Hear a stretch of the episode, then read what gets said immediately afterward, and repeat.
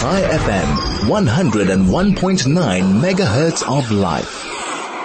We of course have been following very, very closely the implementation of the ceasefire that started at 7 a.m., was broken immediately thereafter, but hopefully will remain, will remain intact, at least until some of the hostages are released. James Marlow is the former political consultant to the Prime Minister's office, Foreign Ministry in Jerusalem, and an analyst. Uh, he joins us this morning. James, a very good morning to you. Thanks for doing so. How are you? Uh, good morning, Howard. Good to be with you. So uh, this has now gone into force just under two hours ago. What do we know? Well, that's correct. Uh, the four-day ceasefire has kicked in. Hamas is expected to begin releasing hostages at 4 p.m. this afternoon. Uh, 50 hostages are expected uh, in return for Palestinian prisoners. Um, and this is very, very difficult for Israel. Of course, Israelis want the release of almost 250 hostages as soon as possible. It wants them out.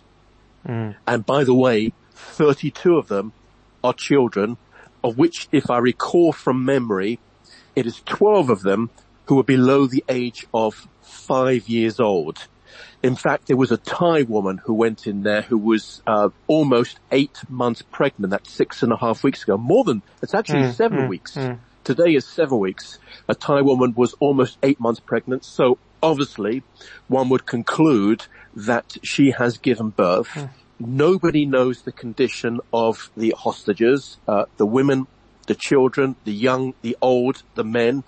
Hamas have refused entry of the Red Cross and any other humanitarian organization, which has been very, very hard. Of course, the older, older people, we don't know if they have access to any medication which they're on or the condition that they're on. And this is, this is a very, very difficult thing. And at the same time, Israel's had to release Palestinian prisoners and these these are not just stone throwers. These are well, not. That's what I wanted to ask you because, of course, there's there's this equivalence that's trying to that uh, is is uh, desperately trying to be established between the hostages and the prisoners that Israel is releasing. Tell us about them.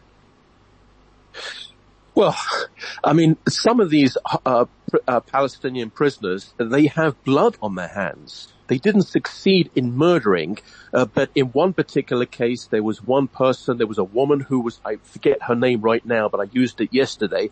Um, she was driving out with gas canisters in her car. Mm. Um, the car actually exploded. She was obviously arrested. Um, she had plastic surgery, I understand, twice. She requested it for a third time on her face. It was refused. Um, so this was an attempted suicide mission. Um, somebody else was caught stabbing two Jewish people. Again, she was arrested. Um, again, they never succeeded, so therefore mm, that they mm, mm. are not convic- convicted of murder, but they have blood on their hands. And again, there was also somebody else who was shot. So this is really, given, really hard. Given, the mood is yeah. very, very low given the uh, uh, Gilad Shalit situation where people were released that went on to perpetuate the most horrendous crimes, this must make it even more uh, difficult for Israelis.